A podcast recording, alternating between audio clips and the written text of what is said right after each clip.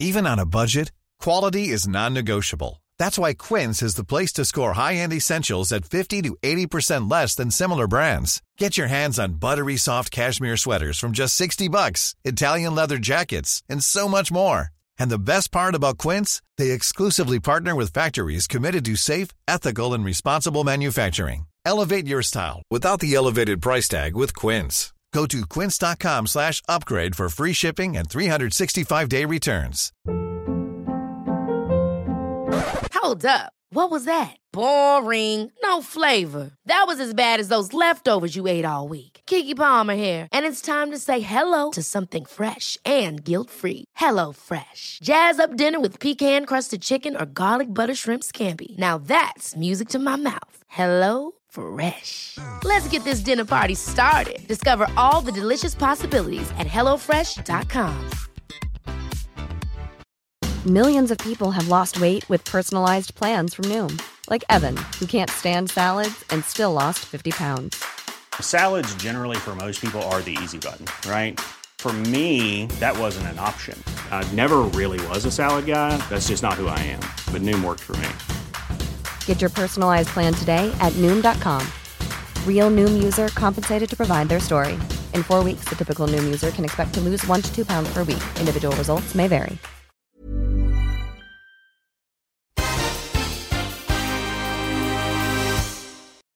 Mentre ieri ci siamo interessati soltanto di tre capitoli dell'Antico Testamento, oggi dobbiamo cercare di presentare un intero libro, tutto il libro del Deuteronomio, nella sua articolazione, cioè nella sua struttura essenziale.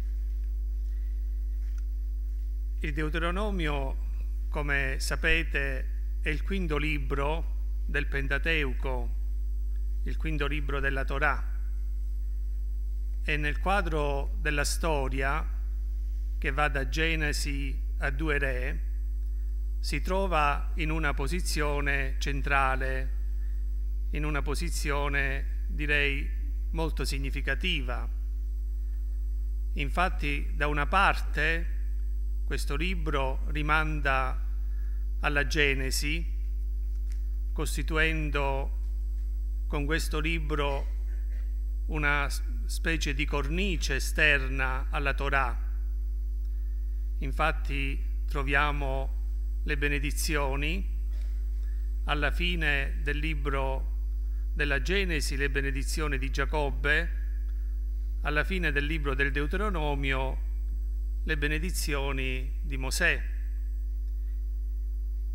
Quindi da una parte, dall'altra parte introduce ai libri successivi, cioè a quei libri eh, che vanno da Giosuè a due re e che vengono definiti libri deuteronomistici proprio perché si rifanno al Deuteronomio, mutuano dal Deuteronomio i criteri per poter leggere, interpretare la storia di tutto questo periodo che va da Giosuè all'esilio, al cuore dell'esilio. E il contenuto del Deuteronomio consiste di discorsi che Mosè rivolge al popolo in Transgiordania nell'arco di un solo giorno. Quindi tutto quello che avviene, che è descritto, che è presentato nel Deuteronomio eh, è inquadrato in un solo giorno, come sappiamo dal versetto 3 del capitolo 1. Nel quarantesimo anno, l'undicesimo mese, il primo giorno del mese, Mosè parlò agli israeliti secondo quanto il Signore gli aveva ordinato di dir loro. E in questo si situa, in questo giorno, oltre ai discorsi, poi vedremo si tratta di tre discorsi di Mosè, il racconto della morte di lui, della morte di Mosè, di cui si parla proprio negli ultimi capitoli. In questo modo si compie il periodo di 40 anni di pellegrinazioni nel deserto, annunciati quale castigo di Dio per la generazione di Mosè, come abbiamo ascoltato dalla relazione precedente di Alberto Mello.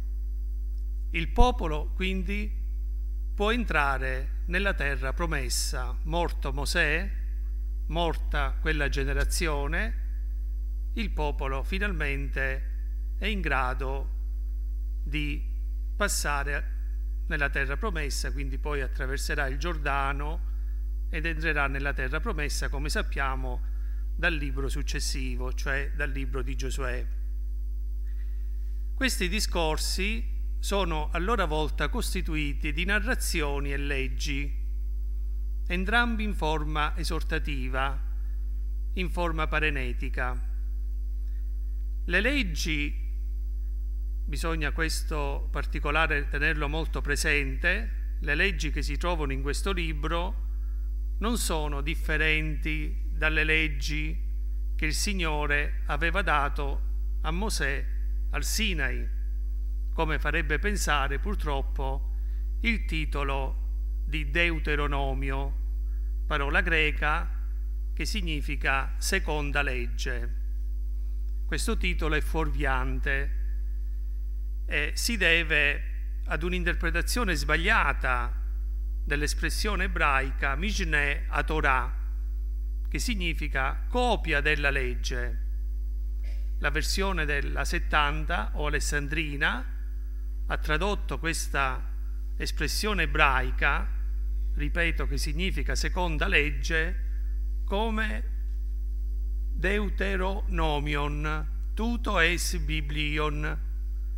E questo nel brano in cui si prescrive che il re doveva possedere copia della legge per meditarla. Eh, si dice esattamente il re scriverà o farà scrivere in un libro copia di questa legge, che era la legge appunto del Sinai, e, quest- e non eh, questa seconda legge in un libro. In pratica la, la, la, la 70 eh, ha tradotto in questo modo, ma non è un modo corretto, perché ripeto letteralmente l'espressione ebraica va resa con copia della legge. Il genere letterario, dunque, di questo brano va individuato tenendo conto che esso ha come contenuto leggi e racconti predicati. Quindi le leggi e i racconti sono in stile parenetico, in stile esortativo. E questa è una caratteristica molto importante per capire il Deuteronomio. E si evince da tanti particolari. E soprattutto direi dall'uso ripetuto dell'avverbio hayom a sé, quest'oggi, eh, con cui si rende l'idea che leggi e racconti sono attualizzati in rapporto alla fede della generazione attuale, che come è stato detto poc'anzi, è la generazione successiva a quella dell'Esodo, a quella della eh, liberazione dall'Egitto. E quindi lo scopo anche di questi discorsi eh, è quello di fissare nella memoria dell'attuale generazione eh, tutto quello che Dio aveva compiuto dall'uscita dell'Egitto in poi e soprattutto esortare l'attuale generazione all'obbedienza alla legge. Se vuole entrare nella terra promessa deve mettere in pratica quelle leggi, quelle disposizioni, quelle norme che Dio aveva dato a Mosè all'Oreb. Teniamo presente che il termine che viene utilizzato dal Deuteronomio per indicare il monte di Dio, il monte in cui è stata suggellata l'alleanza tra Dio ed Israele, non è Sinai, ma è l'Oreb, lo stesso monte. Eh, il Deuteronomio preferisce chiamarlo Oreb e non Sinai, come invece fanno le altre tradizioni più antiche. E un secondo aspetto che dobbiamo tenere presente, dopo questa introduzione generale, per poterci addentrare nell'articolazione del libro, eh, riguarda la metodologia. Come può studiarsi un libro dell'Antico Testamento? Ecco, già in queste lezioni, queste prime lezioni, è stato visto che c'è almeno un duplice modo di avvicinarsi ad un libro dell'Antico Testamento. Lo si può studiare con metodo sincronico, cioè tenendo presente il testo così com'è sotto i nostri occhi, la sua forma definitiva, la sua forma canonica, eh, oppure in modo diacronico, cioè cercando di individuare, ma non sempre possibile, come faceva notare Alberto Mello poco fa, eh, cercando di individuare le varie fasi di formazioni di un brano, di un testo, ma anche di un intero libro, incominciando da quelle più antiche a quelle più recenti, come si fa in uno scavo archeologico. Ecco, allora in questo modo la forma finale del testo è soltanto alla superf- superficie, ma ad essa sono sottese diverse fasi precedenti che l'esegeta dovrebbe cercare di individuare secondo questo secondo eh, approccio. E noi adesso cerchiamo di tenere presente il testo così com'è, eh, nella nell'individuare la struttura, però ecco, anche nel cercare di individuare la struttura, tenendo presente il testo così com'è, dobbiamo tenere presente un fatto importante, e cioè che la struttura che noi individuiamo non è una proiezione nostra, ma è una struttura voluta dagli stessi redattori, dagli stessi autori. Non è una griglia di lettura soggettiva che può o no essere utile. Ad esempio quando dico che il libro si divide in quattro, in tre parti, in cinque parti e che queste parti sono legate, coordinate tra loro da questi o da questi altri elementi. Non è qualcosa di soggettivo. Al contrario, inerisce al testo stesso e mi offre la possibilità di comprenderlo così come, compreso, come venne compreso dai suoi redattori. Quindi quando si fa la struttura, quindi anche quello che io cerco di dire adesso, non è qualcosa di personale, di soggettivo, non è una lettura personale che viene attribuita così e proiettata nel testo, ma è qualcosa di oggettivo. Eh? Eh, si cerca di capire com'è che il materiale letterario presente, in questo caso nel libro del Deuteronomio, è stato messo insieme, è stato collegato, è stato strutturato dai suoi redattori. Ci si pone quindi dal punto di vista oggettivo, valorizzando al massimo quanto i redattori stessi ci hanno lasciato. Eh, a prova del loro modo di comprendere il materiale letterario, i racconti, i discorsi che loro utilizzavano. E allora com'è che si individua la struttura di un testo, in questo caso eh, del Deuteronomio? Ora, se si dà una scorsa, ad esempio alle edizioni della Bibbia, anche quelle della CEI, quelle del, della San Paolo, eh, ci si accorge che ci sono varie proposte elaborate dagli studiosi o da coloro che hanno eh, presentato il testo, eh, varie proposte. Sulla base, come sono fatte queste proposte? Sono state formulate mediante l'uso di alcuni criteri.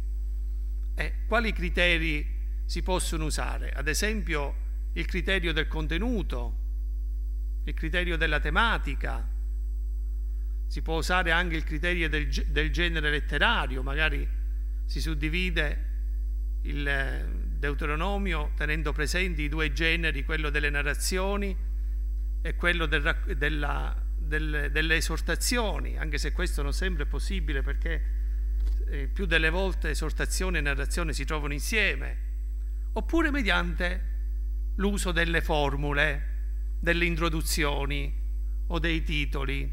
Ed è questo il modo in cui noi vogliamo procedere, il criterio che noi vogliamo utilizzare nel presentare il libro. E così siamo adesso al nostro punto specifico. Qual è l'articolazione del libro e quali sono le parti di cui si compone? Abbiamo detto che vogliamo tenere presente le formule. Quali sono queste formule? Allora, la prima formula si trova nel capitolo 1, versetto 1.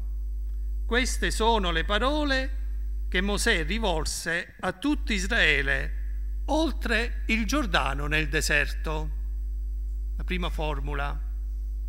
La seconda è simile a questa prima formula e si trova nel capitolo 4, versetto 44, questa è la Torah che Mosè espose alla presenza degli israeliti, poi l'altra si trova nel capitolo 28 al versetto 69, queste sono le parole dell'alleanza che Adonai o Yahweh comandò a Mosè di stipulare con gli israeliti nel paese di Moab, oltre l'alleanza che aveva stipulato con loro all'Oreb.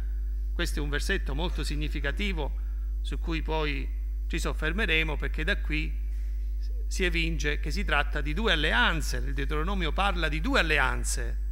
Una prima alleanza, quella stipulata da Dio al sì all'Oreb e di cui si parla appunto nel secondo discorso, che va da, 44, da 4.44 in poi, a 28-68 e poi di una seconda alleanza, quella stipulata a Moab, di cui parleremo poi successivamente, che va da 28-69 fino alla fine del capitolo 30. Ora, sono tre introduzioni queste, molto simili l'una all'altra.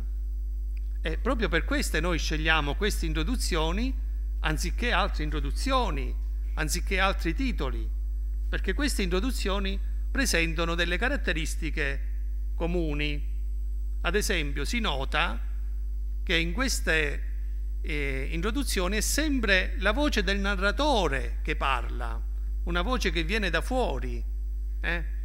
E questo narratore anticipa al lettore eh, quale, eh, quello che avverrà successivamente o all'ascoltatore quello che avverrà successivamente. Non è Mosè che parla, ma è il narratore, diciamo il regista, colui che tiene le, le redini del discorso. Questo è un, un elemento comune eh, per tutte e tre queste introduzioni. Poi abbiamo sempre una frase eh, nominale, cioè senza il verbo essere, anche se poi in italiano si rende il, re, il verbo essere, lo, lo si inserisce. Queste sono le parole che Mosè questa è la Torah di Mosè, però di per sé non c'è il verbo essere. E oltre nella frase nominale c'è una parola chiave che specifica il contenuto di cui Mosè parla. Qual è questa parola chiave? Le parole nella, nella prima introduzione, la Torah nella seconda, le parole dell'alleanza nella terza. E infine, questo è pure un altro elemento comune, vengono specificate le circostanze in cui Mosè parla. Quindi ci sono questi elementi, in base a questi elementi possiamo dire che per i redattori che hanno messo insieme il materiale letterario, queste formule dovevano essere decisive, importanti, più delle altre e hanno utilizzato queste formule proprio per indicare le sezioni, per far iniziare come inizio delle sezioni maggiori del testo. E poi c'è infine un'altra introduzione che si trova in 31 versetto 1. Mosè andò e rivolse queste parole a tutto Israele. Disse loro. Ora, se si fa attenzione, si nota che questa introduzione non è proprio identica a quelle precedenti, non è proprio così vicina a quelle precedenti come lo sono le tre precedenti l'una rispetto all'altra, però è equivalente a loro ed è per questo che la si sceglie pure per indicare una suddivisione maggiore.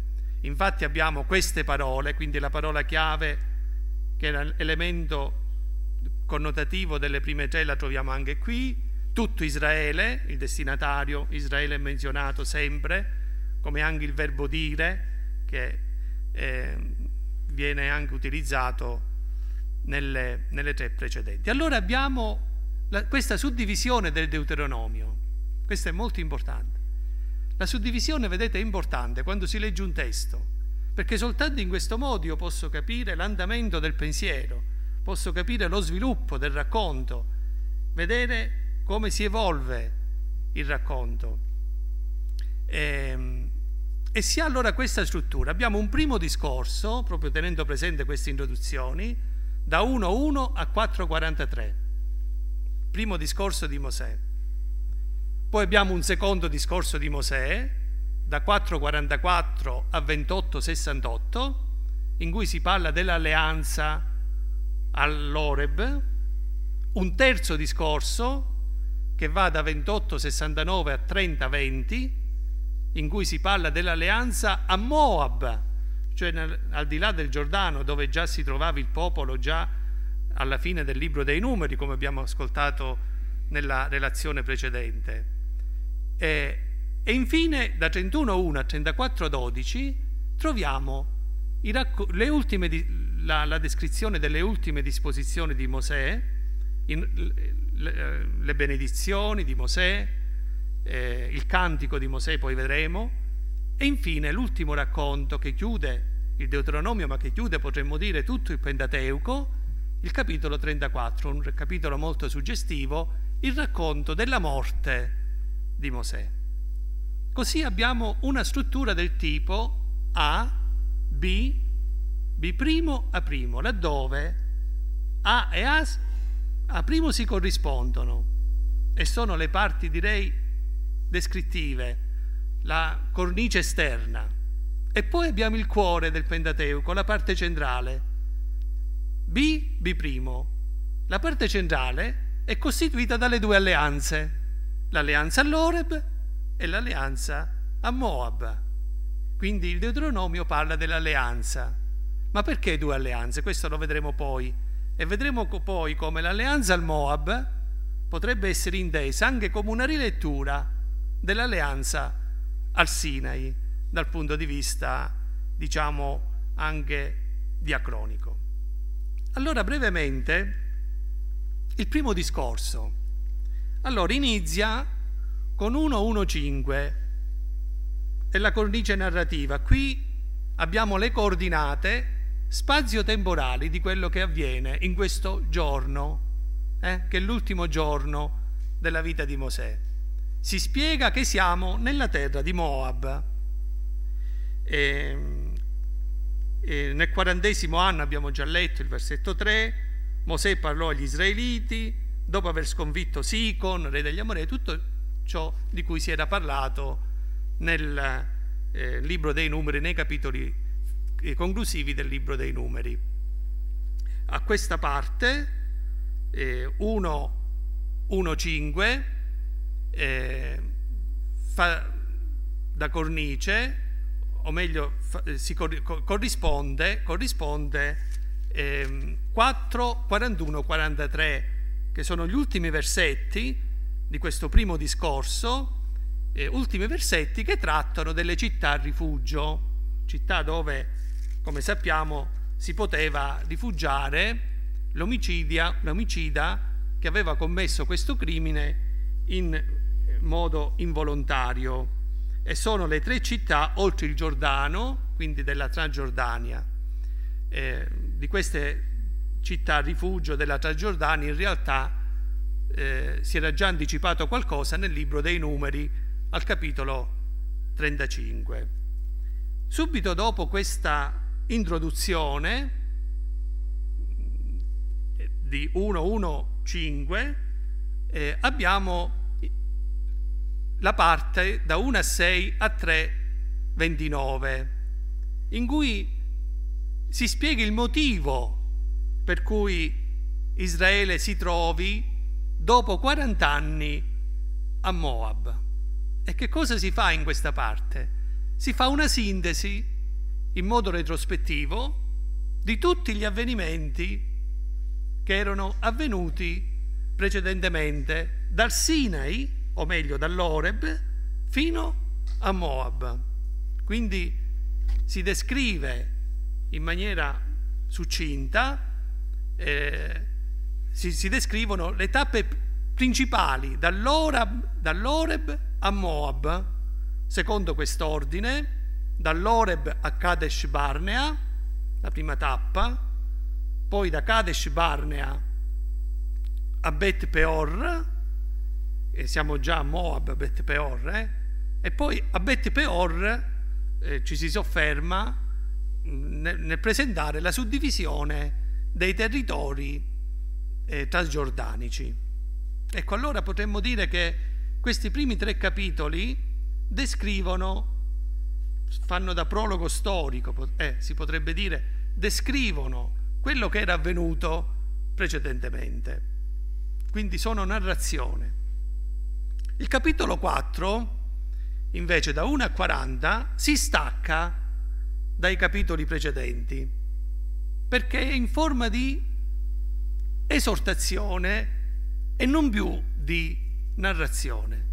Si ritorna all'oggi, il tema cambia, si ha un richiamo all'obbedienza per poter godere della terra. Si insiste molto su questo capitolo sull'obbedienza agli statuti, ai precetti, a mettere in pratica tutto quello che il Signore aveva comandato, se si vuole entrare nella terra promessa. Allora ecco la storia, quindi non è semplicemente descritta per se stessa, ma è descritta al fine di dare fondamento all'esortazione. Dio ti ha guidato fin qui, adesso ti sta per condurre nella terra promessa, però se tu vuoi veramente entrarvi, devi osservare tutto quello che egli, il, il Signore, ti ha comandato. In questo modo il capitolo 4 fa da cerniera tra la parte storica del capitolo 1-3 e poi la parte che riguarda le leggi che troviamo poi nel secondo discorso di Mosè. Quindi fa da cerniera, chiude la parte precedente e nello stesso tempo apre la parte successiva, il secondo discorso di Mosè, proprio perché si ripete sempre questo vocabolario, eh, precetti, disposizioni, statuti, leggi, che sono materia di cui poi si tratta eh, nel, nel, discorso, nel secondo discorso concernente l'alleanza all'Oreb. E così siamo nel secondo discorso, 444, 28, 68. L'alleanza all'Oreb. Anche qui abbiamo un inquadramento iniziale. 4, 44, 49. Un eh, inquadramento iniziale di tipo storico, narrativo, queste sono le istruzioni, le leggi e le norme che il Signore diede agli israeliti quando furono usciti dall'Egitto, oltre il Giordano, nella valle di fronte a Bet Peor, nel paese di Sicon, eccetera, re degli Amorrei, eccetera. Questo inquadramento storico è parallelo a 1.1.5. Quindi, come il primo discorso era introdotto da que- dal prologo, così anche il secondo discorso è introdotto da questo prologo eh, in, analogo al precedente. E abbiamo i capitoli 5-11. Questa sezione si apre con la solenne formula di convocazione della comunità di Israele. Mosè convocò tutto Israele e disse loro, ascolta Israele, le leggi e le norme che oggi io proclamo dinanzi a voi, imparatele e custoditele e mettetele in pratica. Hey, it's Danny Pellegrino from Everything Iconic. Ready to upgrade your style game without blowing your budget? Check out Quince. They've got all the good stuff shirts and polos, activewear, and fine leather goods, all at 50 to 80% less than other high end brands. And the best part? They're all about safe, ethical, and responsible manufacturing. Get that luxury vibe without the luxury price tag. Hit up quince.com slash upgrade for free shipping and 365 day returns on your next order. That's quince.com slash upgrade. Hiring for your small business? If you're not looking for professionals on LinkedIn, you're looking in the wrong place. That's like looking for your car keys in a fish tank. LinkedIn helps you hire professionals you can't find anywhere else, even those who aren't actively searching for a new job but might be open to the perfect role. In a given month, over 70% of LinkedIn users don't even visit other leading job sites. So start looking in the right place. With LinkedIn, you can hire professionals like a professional. Post your free job on linkedin.com slash achieve today. Quindi c'è questa formula di convocazione. E qui in questi capitoli si può dire, in sintesi, è contenuto il messaggio fondamentale dell'alleanza. Trasmesso in un intreccio di narrazioni e di parenesi. Così ad esempio nel capitolo 5, il primo capitolo di questa sezione, abbiamo al centro il decalogo, le dieci parole. In 6.21 io sono il Signore tuo Dio che ti ho fatto uscire dal paese di Egitto dalla condizione servile. Non avere altri dei di fronte a me.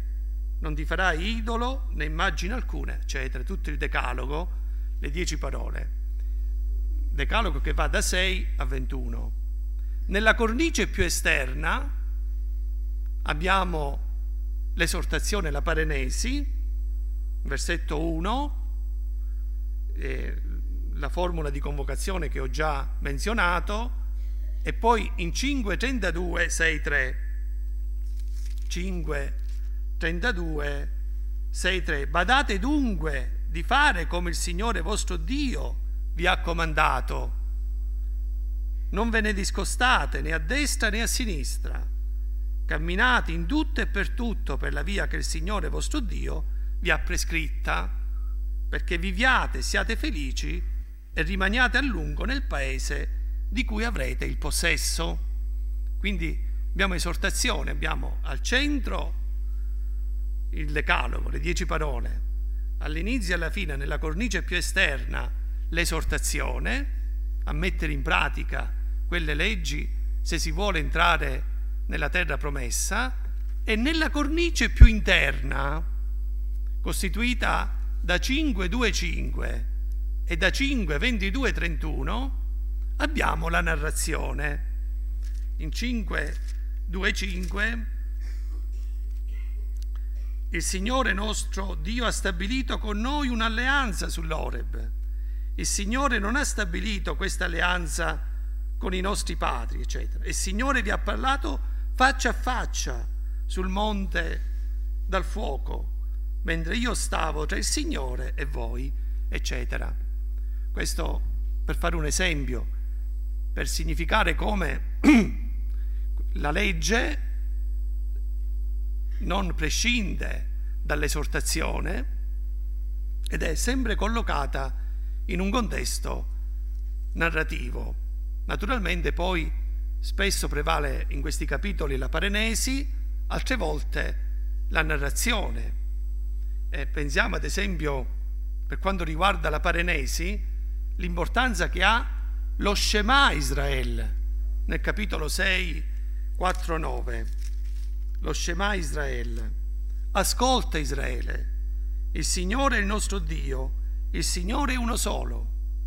Tu amerai il Signore tuo Dio con tutto il cuore, con tutta l'anima, e con tutte le forze, eccetera. Quindi c'è in pratica questa rilettura anche del, del decalogo, potremmo dire, delle leggi, sulla base della fede nella unicità di Dio, eh? il Signore dell'amore di Dio, eh?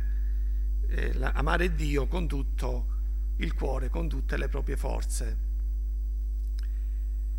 Ecco, altri, te, altri testi, sempre in questa sezione, eh, sono per lo più narrativi, come ad esempio la narrazione di 9-7, che va da 9-7 a 10-11. In questo, in questo brano il Mosè ricorda al popolo i peccati passati. Eh? Ricordati, non dimenticare come hai provocato l'ira del Signore tuo Dio nel deserto, da quando usciste dal paese d'Egitto fino al nostro arrivo in questo luogo. Siete stati ribelli al Signore. Anche sull'Oreb provocasti all'ira il Signore. Eh, il popolo deve ricordare i benefici di Dio, naturalmente, nel corso della sua peregrinazione nel deserto, ma deve ricordare anche i peccati commessi in questo tragitto, a incominciare dal peccato commesso all'Oreb, come sappiamo, il peccato del vitello d'oro. E così abbiamo poi la seconda sezione, da 12.1 fino a 26.15. Qui troviamo, potremmo dire, la parte centrale del Deuteronomio, il cuore del Deuteronomio, il cosiddetto codice deuteronomi, deuteronomico, che è la terza grande raccolta normativa del Pentateuco. Nel Pentateuco abbiamo tre grandi raccolte di leggi, di cui questa è la terza raccolta. La prima raccolta è il codice di alleanza, che si trova nei capitoli 20-23 dell'Esodo. La seconda raccolta è il codice di santità, che si trova nei capitoli 17-26 del libro del Levitico. Questo è il codice deuteronomico, che contiene disposizioni e norme, secondo proprio il tenore del testo ebraico disposizioni e norme che regolano i diversi ambiti della vita pubblica di Israele e prevedono anche rispettive sanzioni. Ora è molto difficile pronunciarsi sull'articolazione di questo di questo insieme, di questa grande sezione. Molti autori la studiano vedendovi un modo di procedere simile a quello che si ha nel Decalogo, per cui ai diversi comandamenti corrisponderebbero nel codice una precisa serie di norme. Ci sarebbe un parallelismo praticamente tra i dieci comandamenti e, e il codice deuteronomico. Questa è una ipotesi di Braulich. Però alcuni autori più recenti eh, piuttosto che ai singoli comandamenti ritengono che sia bene fare attenzione alla struttura del testo del decalogo o delle dieci parole.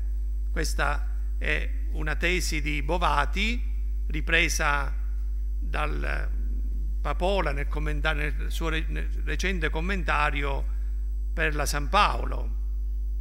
Ora il decalogo presenta una suddivisione in tre parti.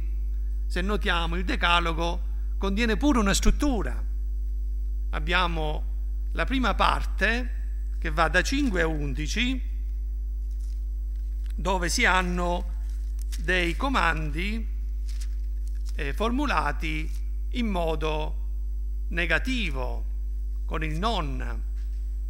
Eh, la prima parte non ti farai idolo, né immagine alcuna di ciò che è lassù in cielo. Poi, non ti prosterai davanti a quelle cose e non le servirai. Eh, questa è la prima parte da 6 a 11. Non pronuncerai ancora il nome del Signore tuo Dio. Eh, si tratta di, la prima parte si tratta di una di, di, di, tre comandi che mettono in evidenza l'unicità di Dio e soprattutto la preoccupazione di non avere altri dei, di combattere l'idolatria. Poi abbiamo la seconda parte, 5, 12, 16. E questa seconda parte contiene comandi tutti al negativo, non uccidere, non commettere adulterio, eh, eh, qui, eh, non rubare, non pronunciare falsa testimonianza. Ehm, invece nella parte centrale, questa scusate la terza parte, da 5, 17, 21, mentre nella seconda parte abbiamo comandi positivi che contengono il comando del sabato. E il comando del sabato, poi eh, dell'onore da rendere ai genitori, eh, osservare il giorno del sabato, onorare il padre e la madre. Osservi il giorno di sabato per santificarlo, come il Signore tuo Dio ti ha comandato, eccetera. Poi c'è tutto lo sviluppo sul sabato. Poi, versetto 16, onora tuo padre e tua madre, come il Signore Dio tuo ti ha comandato. Così avremmo la struttura del decalogo in tre parti. La prima e l'ultima parte, comandi al negativo con il non, non. La parte centrale invece eh, riguardante il sabato e l'onore da rendere ai genitori, eh, comandi formulati in modo eh, positivo. Inoltre entrambi, questi due, sono corredati dalla formula come il Signore ti ha ordinato. Soltanto questi due comandi e questo è un elemento che li fa distinguere anche dai comandi della prima e della terza parte.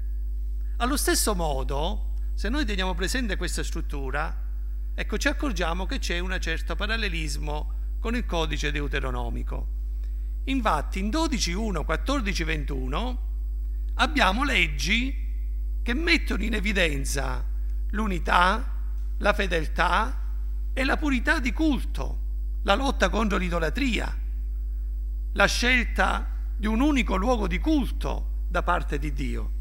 Il capitolo dodicesimo, che è il capitolo più importante perché si decreta che non ci possono essere tanti santuari, i cosiddetti santuari locali dove si potevano offrire dei sacrifici al Signore e anche celebrare le feste, ma soltanto un unico luogo, che sarà poi, come sappiamo, il Tempio di Gerusalemme, Soltanto un unico luogo è deputato per rendere culto al Signore. Soltanto in questo luogo si può andare per incontrare il Signore, per rendergli culto, per vedere la faccia di Dio. Ora, questa preoccupazione, consistente nella lotta contro l'idolatria, nella scelta di un unico luogo, quindi nel rendere culto a Dio, è la stessa che noi troviamo nella prima parte del Decalogo. Poi la seconda parte, da 14 a 22 a 15 a 23, consiste delle leggi riguardanti l'anno sabbatico, le feste di pellegrinaggio, la Pasqua, la festa delle settimane, quindi le tre feste di pellegrinaggio, la Pasqua, le settimane, le capanne, eh?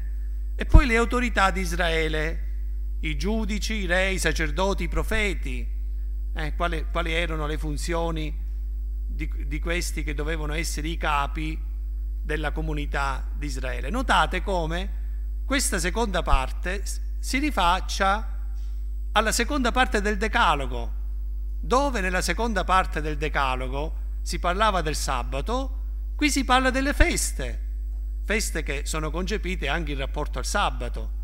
E eh, come nella seconda parte del Decalogo si parlava dell'onorare i genitori, era prescritto l'onore da rendere ai genitori, qui si parla dei capi della comunità. Ecco, è un modo di strutturare questa seconda parte. E infine abbiamo i capitoli 19-25, leggi varie qui troviamo, per vari ambiti della vita sociale, eh?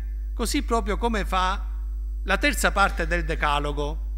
Eh, non eh, rubare, non, non pronunciare falsa testimonianza, eccetera.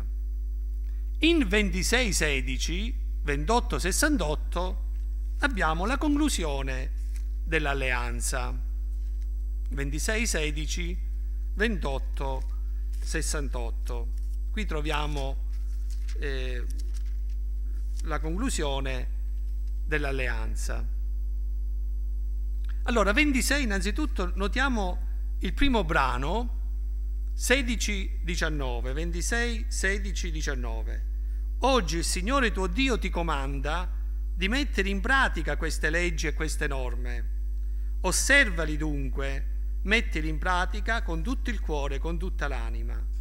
Tu hai sentito oggi il Signore dichiarare che Egli sarà il tuo Dio, ma solo se tu camminerai per le sue vie e osserverai le sue leggi, i suoi comandi, le sue norme e obbedirai alla sua voce. Il Signore ti ha fatto oggi dichiarare che tu sarai per Lui un popolo particolare, come Egli ti ha detto, ma solo se osserverai tutti i Suoi comandi. Egli ti metterà per gloria, rinomanza e splendore sopra tutte le nazioni che ha fatte, e tu sarai un popolo consacrato al Signore, tuo Dio, come Egli ti ha pre- promesso. Chiaramente questo fa da raccordo questo testo ai capitoli precedenti, ma anche al capitolo successivo, in particolare al capitolo 28, dove si parla delle benedizioni, eh? benedizioni rivolte al popolo, naturalmente se si pone su questa linea di osservare la legge, la Torah.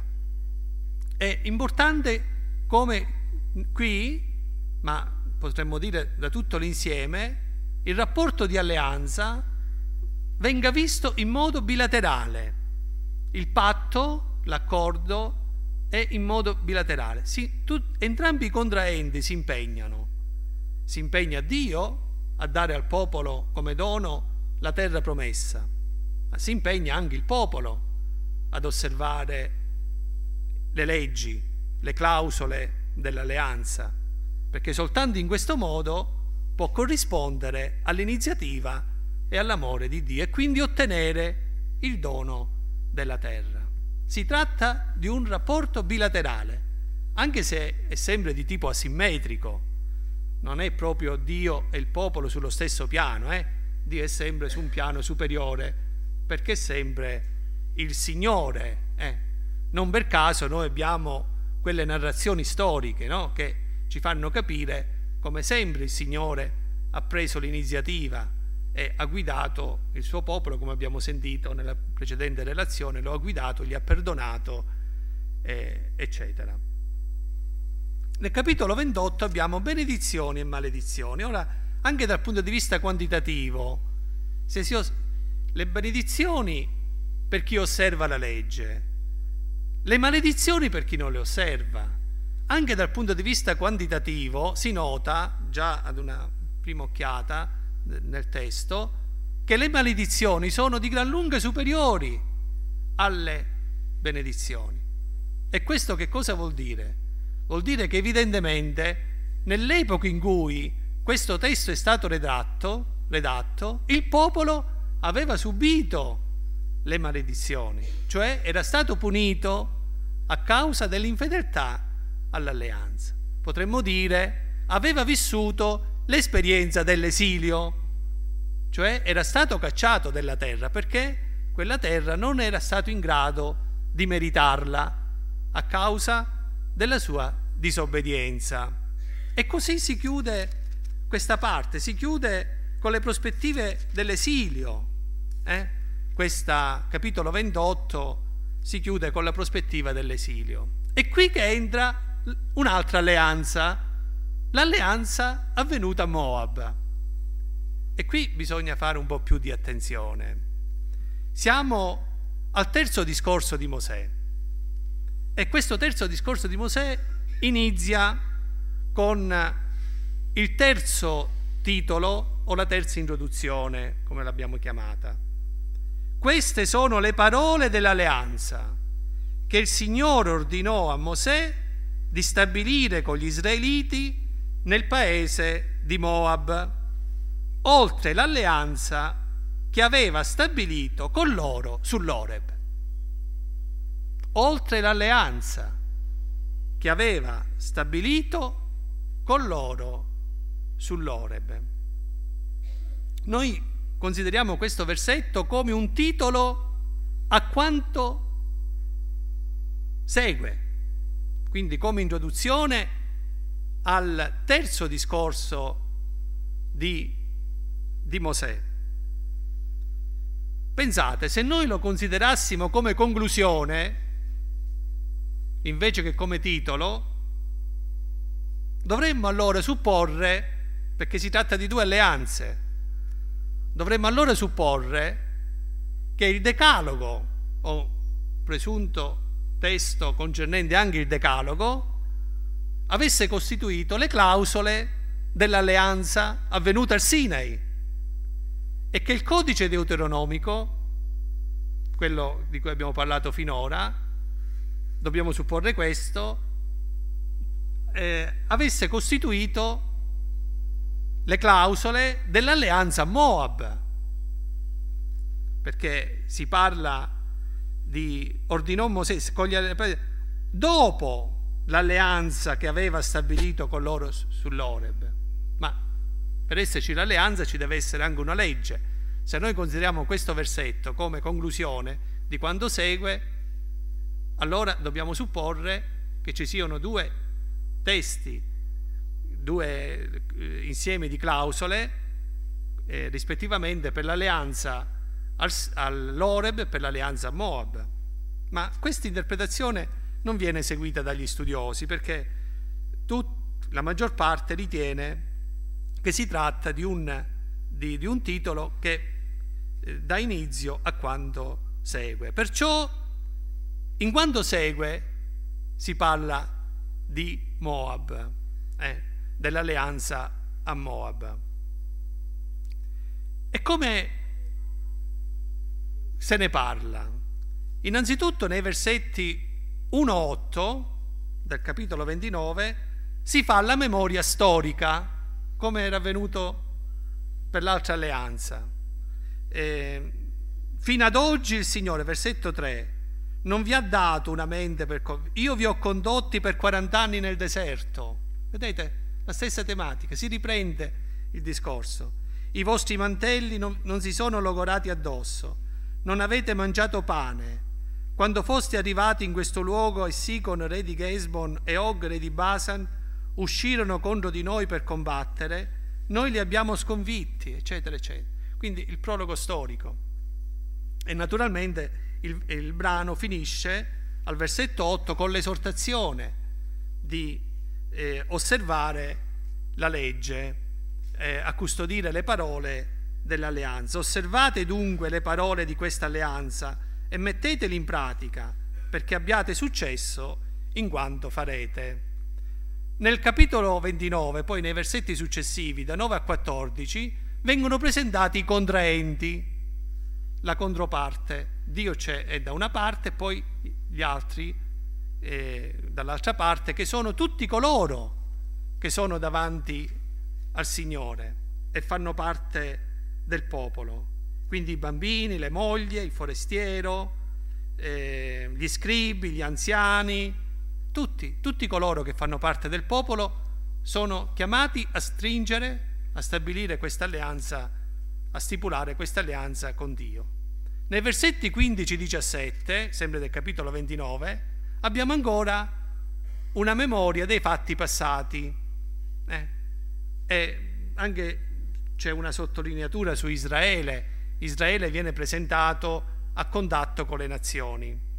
In 18, 28, da 18 a 28 le maledizioni eh, e poi abbiamo il capitolo 30. Vedete? Più o meno siamo sulla stessa linea del, dell'alleanza eh, descritta nel secondo discorso di Mosè. E poi abbiamo il capitolo 30. Il capitolo 30 è decisivo per farci capire la chiave di lettura dei redattori, perché in questo capitolo eh, abbiamo detto prima che l'alleanza viene vista in modo bilaterale, eh? Dio e l'uomo sono sullo stesso piano, ma nel capitolo 30 emerge invece come è possibile che il popolo possa convertirsi, possa ritornare al Signore, possa superare quella situazione in cui si trovava precedentemente a causa delle maledizioni e quindi dell'esilio. E il modo praticamente in cui si parla dell'alleanza richiama il concetto della nuova alleanza proclamata dai profeti. Un'alleanza di un genere completamente nuovo, non un'alleanza scritta sulle tavole di pietra, ma un'alleanza scritta nel cuore dell'uomo. Un'alleanza che non dipende dalla volontà dell'uomo di essere fedele al Signore soltanto, ma dipende dall'iniziativa del Signore di trasformare il cuore dell'uomo in maniera che l'uomo possa sintonizzarsi alla sua parola, alla sua voce e quindi risultare in sintonia con lui, con la sua volontà con il suo piano di salvezza. Il Signore tuo Dio circonciderà il tuo cuore. Versetto 6. E il cuore della tua discendenza, perché tu ami il Signore tuo Dio con tutto il cuore e con tutta l'anima e viva.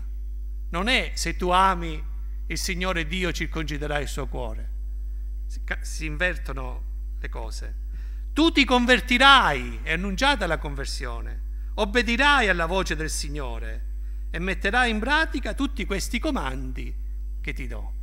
Quindi non è se tu ti converti sarai benedetto, se tu non ti converti sarai maledetto, ma c'è un annuncio della conversione. Questo testo è stato scritto dopo l'esperienza dell'esilio, dopo l'esperienza delle maledizioni. E in questo modo, posto qui, a conclusione del, del Deuteronomio e quindi a seguito dell'alleanza stipulata all'Oreb, si parla adesso di quella stipulata a Moab, i redattori vogliono dire, ecco, noi siamo stati oggetto dell'ira di Dio a causa della disobbedienza alla legge, però ecco, ritorniamo nella nostra terra, ritorniamo in patria per iniziativa di Dio. Allora abbiamo questa svolta, che è una svolta religiosa di grande significato teologico, eh? sia per eh, l'Antico Testamento, ma i cui influssi poi si trovano anche nell'opera stessa di Gesù, che si fonda proprio su questa dimensione dell'alleanza di tipo unilaterale, gratuito, disinteressato.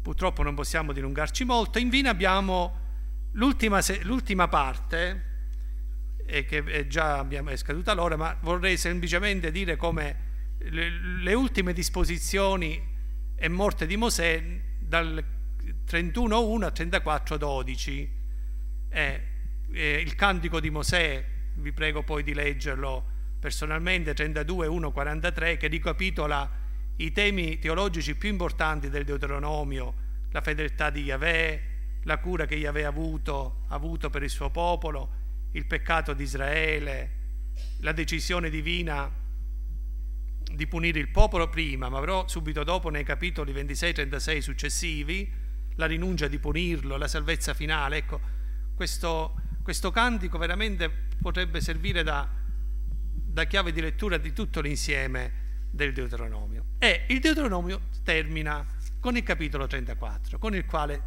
eh, termina anche il Pentateuco. È molto bello questo capitolo 34, molto suggestivo come dicevo prima, si, si descrive la morte di Mosè proprio in, lì, eh, perché si dovevano concludere i 40 anni. Eh, questa, questa, morte di Mosè viene descritta in un modo che si può dire che è morto, ma si potrebbe altrettanto dire bene che, che non sia morto, perché il testo dice i suoi occhi non si spensero, e il suo vigore non gli venne meno. Quindi è morto, ma è come se non fosse morto, perché vive nella memoria del suo popolo e vive anche nei nostri cuori quando leggiamo il Pentateuco e in particolare il Deuteronomio. Grazie. Grazie.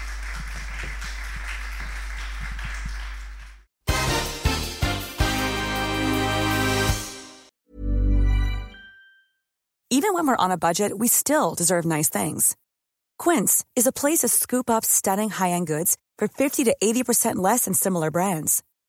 They have buttery soft cashmere sweaters starting at $50, luxurious Italian leather bags, and so much more. Plus, Quince only works with factories that use safe, ethical, and responsible manufacturing. Get the high-end goods you'll love without the high price tag with Quince.